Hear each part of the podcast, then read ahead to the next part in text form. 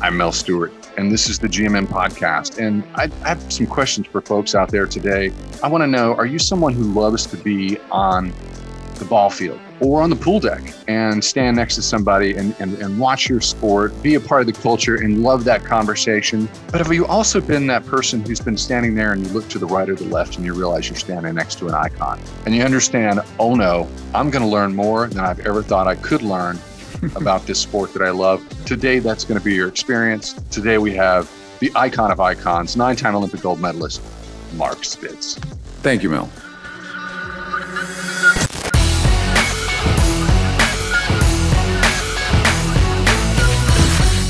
supposed to give me a cheer or something, buddy. you got me beat. You got a gold medal behind your head. I mean, I mean, I, I, I've never won a medal that large, to be honest with you. so, so if you have if you have nine Olympic medals, you never have to put a medal behind your head. If you have a measly two gold medals, you have to put it behind your head so people go, oh yeah, that that guy won one too. I think it's important for your for your listeners to understand that being an Olympian is important. Uh, that is a major accomplishment, and it's a, a, an exclusive fraternity of people, whether you're a swimmer or from whatever sport. Um, I have always said I was just an ordinary guy that happened to, at the right moment, did an extraordinary set of things, and um, I obviously trained hard for that, and I I was rewarded obviously for my energies and my efforts. But I mean, I I, before there was a Michael Phelps, didn't want to be considered that uh, I'm the benchmark of what an accomplishment means. And if you didn't win more medals or the same as I did, that that that wasn't good enough. And I I think that um, I'm so happy that Michael took over the reins of that sense of responsibility. Um, and yet it proved, I guess, and I always said this. Um, I don't realize how good I might have been or was until somebody else came along and, and beat my record. And and of course we've seen that. And the cliche of beating records is they're made to to be broken by somebody, and um, and along the way you build great relationships. And so my friendships are more important than my gold medals that I made from swimming. Definitely. Well, we're going to get into that, and we're going to get into into some interesting stories. But it's uh, I appreciate that. You know, what's interesting is that you you had this. You know, for 36 years that was the reign. For 36 years, um, it, it was it was something that loomed large in everyone's mind certainly from from my my period of time. So looking through my lens as a child i woke up in the morning and you, you probably know what i'm going to say. I woke up and my the first thing i saw was the mark spitz poster seven gold medals 1972 seven world records. And and when i was a child i, I was swimming year round at five you know from five to 12 everything that I did when I pushed off the wall was, all right, I'm Mark Spitz. I'm Mark Spitz now. I'm going like I was a superhero. Did you have someone like that in your life? Someone that inspired you so much? I think so. I, I think that I didn't really want to admit it, but um, swimming at Santa Clara Swim Club with George Haines, who was an Olympic coach several times before I made the Olympics in 1968, my first Olympics he had a swimmer in 1964 named Don Schollander that went to the Tokyo Games and won four gold medals. And so, um, in at the age of 15, uh, swimming at Santa Clara, um, he, he didn't swim that year um, in 1965 because he had evidently got mononucleosis. So he took that year off. And I saw him for the first time in 1966 when I was 16. And uh, he would then have been 20. He was four years older than me. And he came to the pool after being at Yale for the summer program in swimming long course with uh, Santa Clara. And George put me in a lane right next to him. And that was a, a big honor. Um, I mean, I was looking at his feet uh, a lot. Um, even though I was leading my lane, I, I really couldn't keep up with him. Um, but the following year, when I was 17, I was kind of looking at him like I was at least in view of his swimsuit.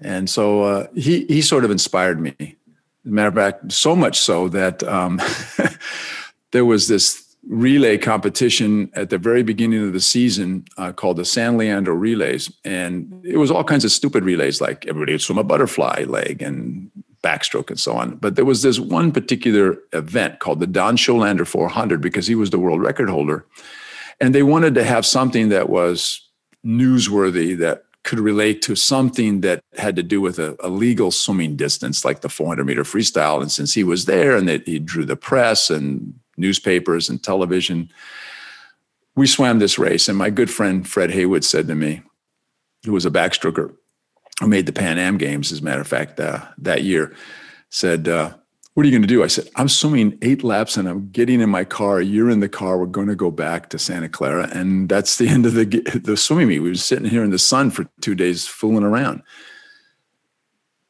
And to make this story super short, I basically broke Don Schollander's world record um, by over two seconds. And George basically grabbed me and whispered in my ear right after. He says, You don't have to say anything to Don. He understands what just happened um, you just went from the hunter to the hunted. And Mel, I mean, when I heard that, I still remember this and get a chill thinking, what do you mean by that? And I realized the rest of what he said to me was, now your work is cut out for you. We're going to see what you can do now while everybody else is going to chase you. So it was a great experience having him as an inspiration and to break one of his world records, obviously, and swimming with him for two years straight. So, yeah, I had somebody to look at every single day, which could get to your goat a little bit, you know. He's a pretty cool guy. I met him. At, he, he really is. You know, he's he's he was cooler than me because he was four years older and he was in college and he went to Yale. You know what I mean? And I wasn't even thinking about college when I was seventeen. I was still a junior in high school. I met him at an award show and uh, he was he was dressed up, sitting there. He had a he had, he had a cocktail, and it's as if he was holding court. And uh, it felt like I was talking to a piece of history. I, it was a it was a brief interlude, but it was a nice guy. But it's, it's interesting that that he was your guy in this 400 meter free. Mm-hmm. Did you have any clue that you were on world record pace? Did you have any idea? Because it's your first one. Okay, so um, my time from the year before, give you an idea of times. Um, the world record was like 412 4. And I think my best time was like 416. I think it was like the 18th fastest time. I mean, when I was in the nationals before, I mean, they didn't even have consolations, but I mean, I wasn't even close to making the finals. And so, um, you know, it's the beginning of the season, Mel. I mean, who's going to drop their best time and shaved and tapered. And I mean, this wasn't even in my thoughts. I'm a, although I did grow a little bit, but I didn't calculate that in, and and neither did George Haines calculate in that I would be dropping my times like that. Mm-hmm. And I think what it was is this. My first recollection of breaking a world record was if I would have known I was going that fast, I think I could have started my sprint and pressure on my arms a lot sooner. But then after the fact, I tried doing that, and that doesn't help either. So, I mean, it was just a perfect race at a perfect time where I wasn't worried about anything. And we've spoken before, and I told you that I remembered the warm up that I did, which was a stupid, crazy warm up on that day. And I held on to that. And I did that same warm up every time I got into an international competition or where I was expected maybe to be, you know, to win a race. I did that warm up. And one of the reasons I did that warm up was is at the end of the warm up, I felt fantastic. It meant that the race, relatively to me in my mind, was going to be easy to win. And if I didn't feel so good after that warm up, then I knew I had to push myself past that pressure of this race is going to hurt a little bit more than what I would expect. But knowing that up front before I took the starter's, you know, gun, that made all the big difference in the world of my performance and my consistency of performing.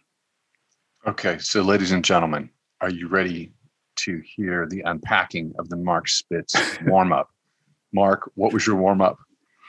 Well, at the very beginning, I would swim a 400 free. That's usually what I started out doing. But on this one particular day, I swam a lap and a half freestyle. And then in the middle of the pool, I flipped over to a 50 back, which put me back into the middle of the pool again. And then I went uh, 50 breast and I was back in the middle of the pool. And then I went a 50 fly and I was back in the middle of the pool. Then I did the back and the breast again, back in the middle of the pool. And then I swam my last lap and a half. So it was crazy. And then I would do the four push off 50s and I would do either two or four starts from a block, you know, for pace, you know, in the outside lane like they do with your coach. Um, if it was 100 i would only do two if it was a 200 race i would do four and that was it and i'd get out And another rule that I did was if I was out of the water for more than an hour before my event, I'd get back in the water for about five or six minutes just to swim a couple laps in the warm up pool. I didn't let myself get further than that, you know, from uh, not being in the water. It's, it's, how, how I'm, I'm, I'm, you know, in terms of math, I, I have an SEC education. You've got an IU education. Your math is better than mine. How far was that? How far was, what was your total warm up? At the most, 2000. Oh, I did some kicking. I did I did a 200 kick, and then I did a couple little pulls. You know, um, like drag my feet. Um, and and you know that extra 200 swimming, maybe I would do like, you know, I'd sprint off the wall for 12 strokes, and then I'd cruise. I mean, you know, in a warm up in a pool, there's a lot of people in the pool. I mean, you just can't be just, you know, hauling rear ends and crawling up somebody and trying to pass them because there's at least five other guys coming the other direction. I mean, you're going to get hit in the face. So you got to just kind of like mold in. Um, I mean, part of it's ceremonial. I mean, there's there's there's no taper in the warm up. I mean, there's there's no conditioning in the warm up. It's just quickly to get in there and get familiar with the, you know, what the pool looks like. You know, the turns and how cloudy it is or clear it is, how what the temperature of the water is. You know. I told you when you told me this that that was a dumb warm up, and I, it sounded ridiculous. Oh, it's totally dumb, but it was the only thing that I kept ha- hanging on to all these years. You know, I mean, I know you, you've got to go back to a you got to go back to home base. You know what I mean? If you want to, if you're in baseball, you got to stand up at home plate to be able to hit the ball. I mean, you can't say, well, I'd like to hit the ball from third base today and just have the pitcher turn around. I mean, so my home base was to do this. And then I don't, and then and stop worrying. Stop worrying about all this other peripheral stuff. I mean, we're psychosomatic to begin with as swimmers, you know what I mean? Because there's so many moving parts to try to get up for a particular race, you know it, has been listening to it a second time, hearing it a second time. It actually sounds like a great warm up. So I, I, I, apologize. I was wrong. Now, now that I hear it a second time, this makes sense. But this, but this is the warm up you took through your 72 performance, your your seven goals. I, I did. I, I, broke my first world record. Uh, I don't know whether it was in June or whenever it was in 1967, and that was the same warm up I did at international meets and big meets. Uh, through the last race of the Olympics, uh, the medley relay that I swam in in Munich. So what can I say? Um, you know, I mean, look, a lot of people out in the audience have one event. Um, you can still do the same thing. Um, over my career, I learned that I could swim several events, but I always had the same warm up. And unlike you, Mel, that actually, and I asked you this question before, like, how did you decide to breathe, you know, on the right side butterfly? Um, I never liked doing butterfly unless it was only a 50. Even I hated doing hundreds. And because my stroke would deteriorate immensely if I was doing repeat hundreds or 200s.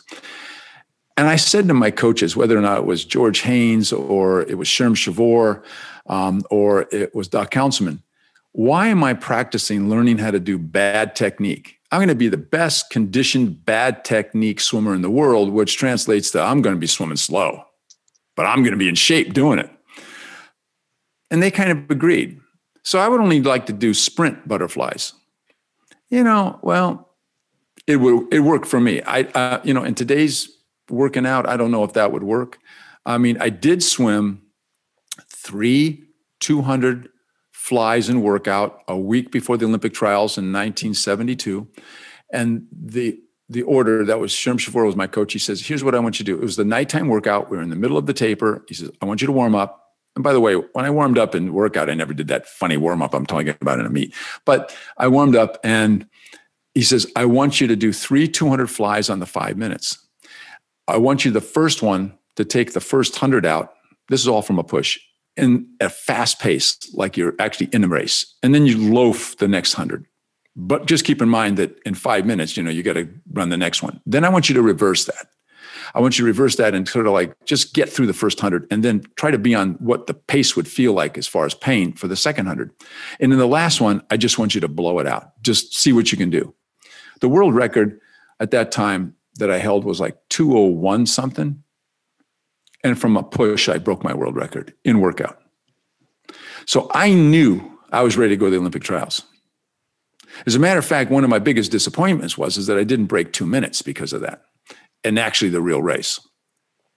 So, to make a long story short, um, it goes back to what my father once said to me you swim in a meet like you practice. So if you do great times and you can race in practice, then you can expect to do that. If you don't do that in practice, then how can you call on that to have confidence that you're going to be swimming fast in a meet? So, Gary Hall, for an example, was a great workout swimmer, and um, you know, and and and I he was my biggest nemesis, you know, in the latter part of my career. I mean, he at any time could beat me in the 200 fly for sure.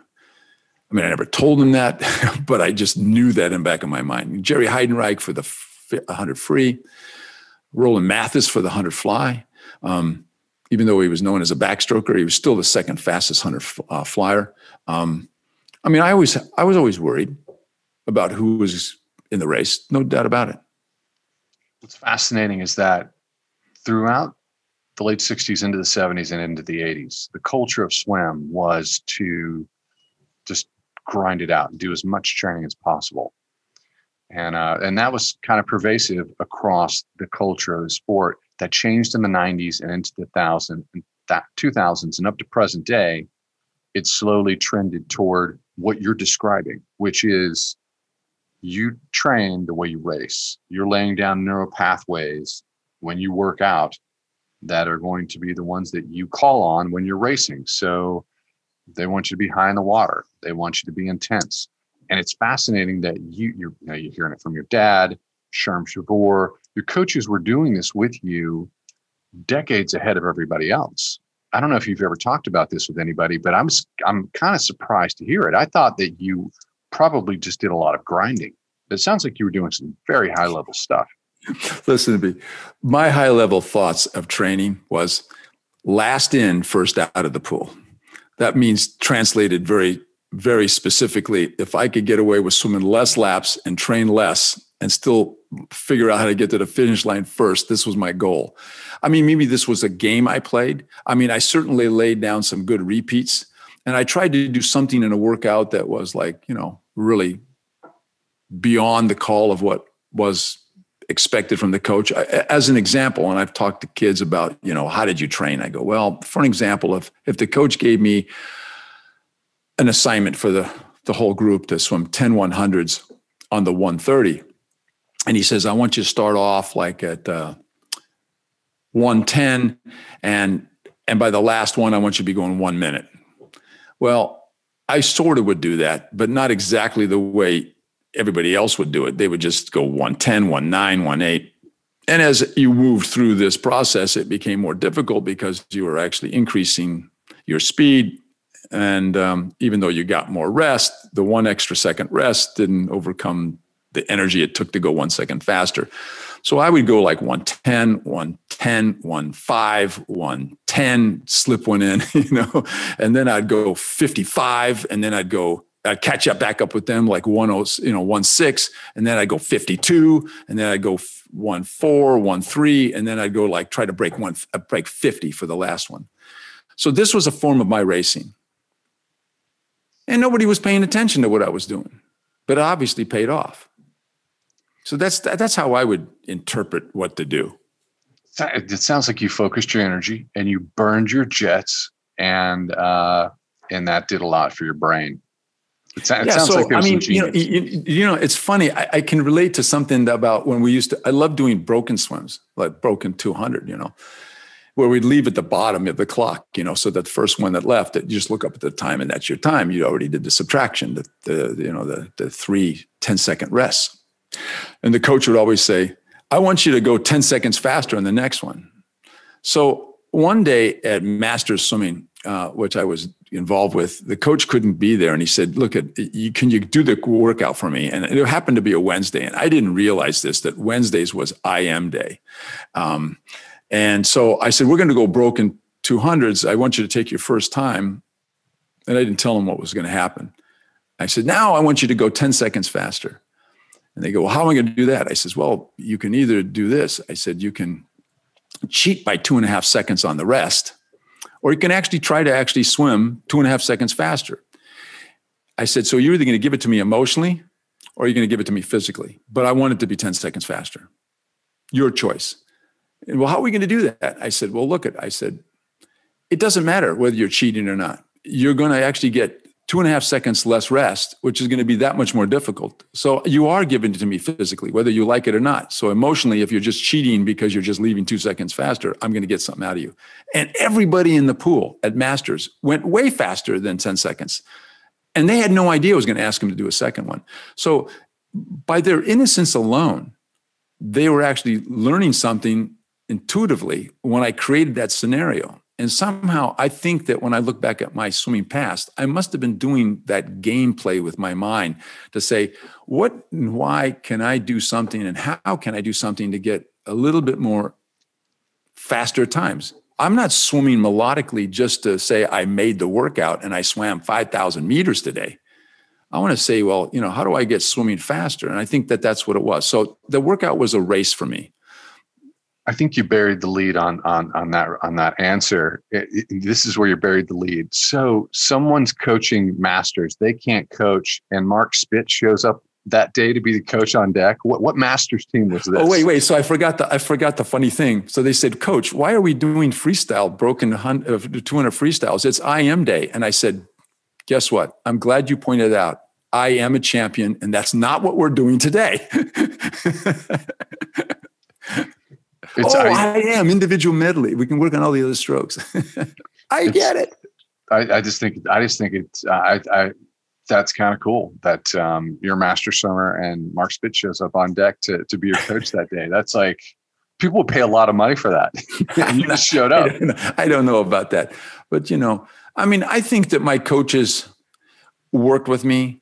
Um, you know, the latter part of my career, I think, is the same as what maybe Michael Phelps was, yours, Mel.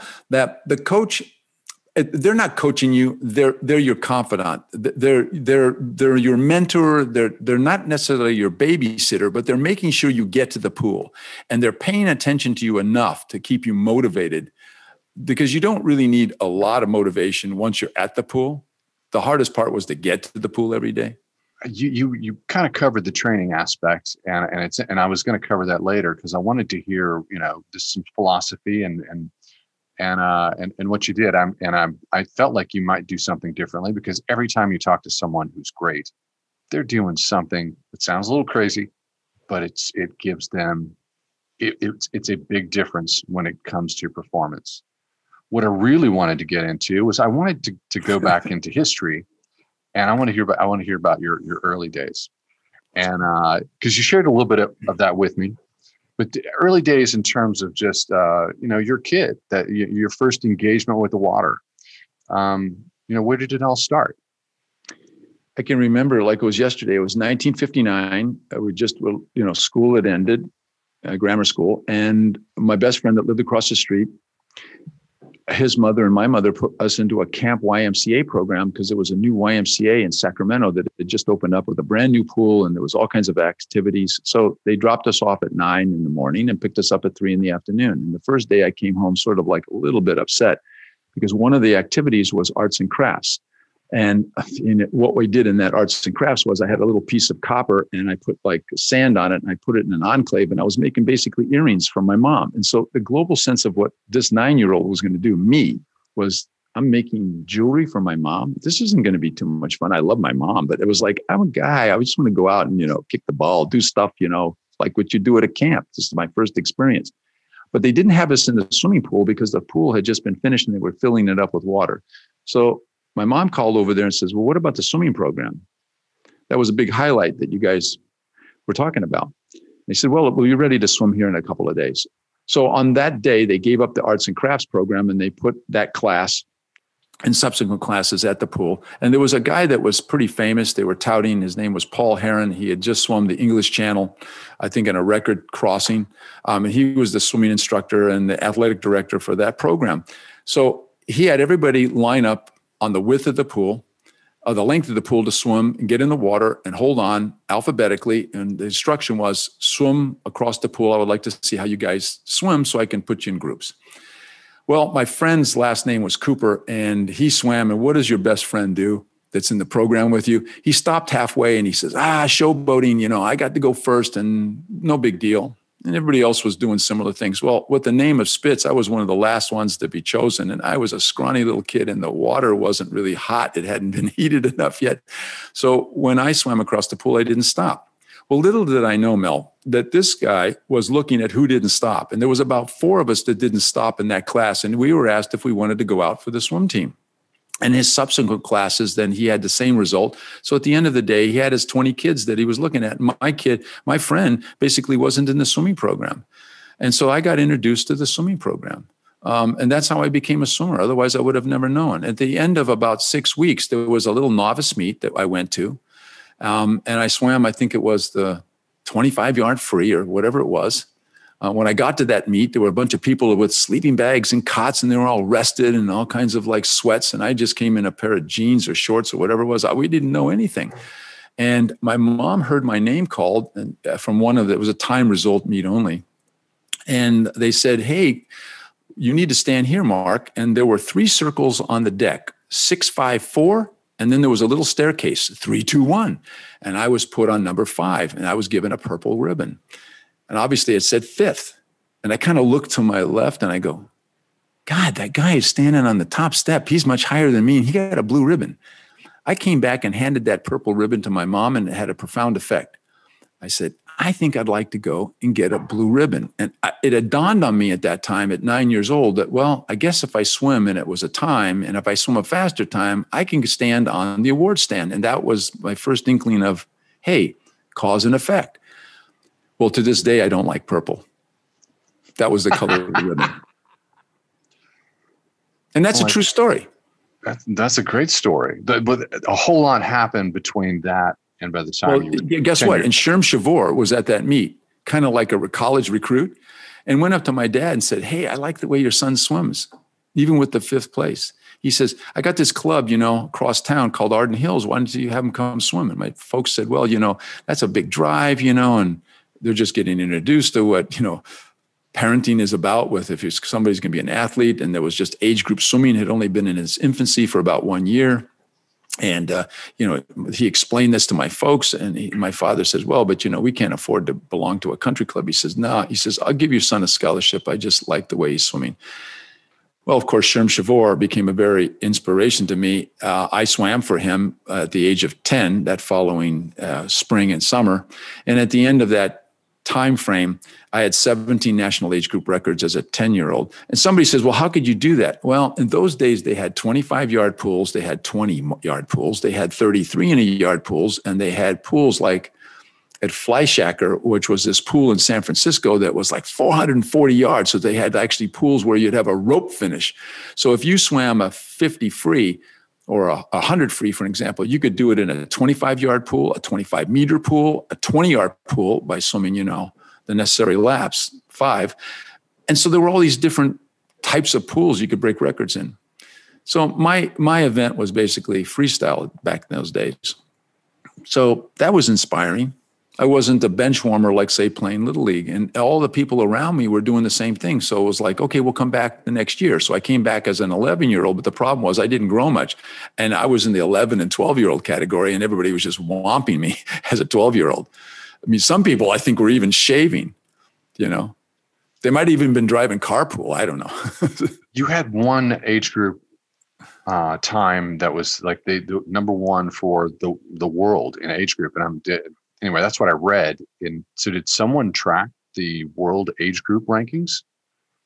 Was Swimming well, World? They had Swimming it? World. They had Swimming right. World. Um, they just come out, and that's what they did, and they did a good job of doing that. You know, I, I was once asked a question after the Olympics, after 72 some woman came up and said you know my kid is a swimmer and he's like 12 years old and he's you know he's uh, doing this uh, he's he's like a second you know on the swim team and uh, you know, how do I get him to be a better swimmer? You know, and, and his time in the uh, in the in the 50 free is like 32 seconds. And I said, well, I said, look, I don't remember a lot of my times, but I do remember one particular time. I said, here's my answer. Who is the fastest person in the city and what team do they swim on? Maybe you ought to look at going to that club. Who's the fastest in the state? Maybe you should change towns.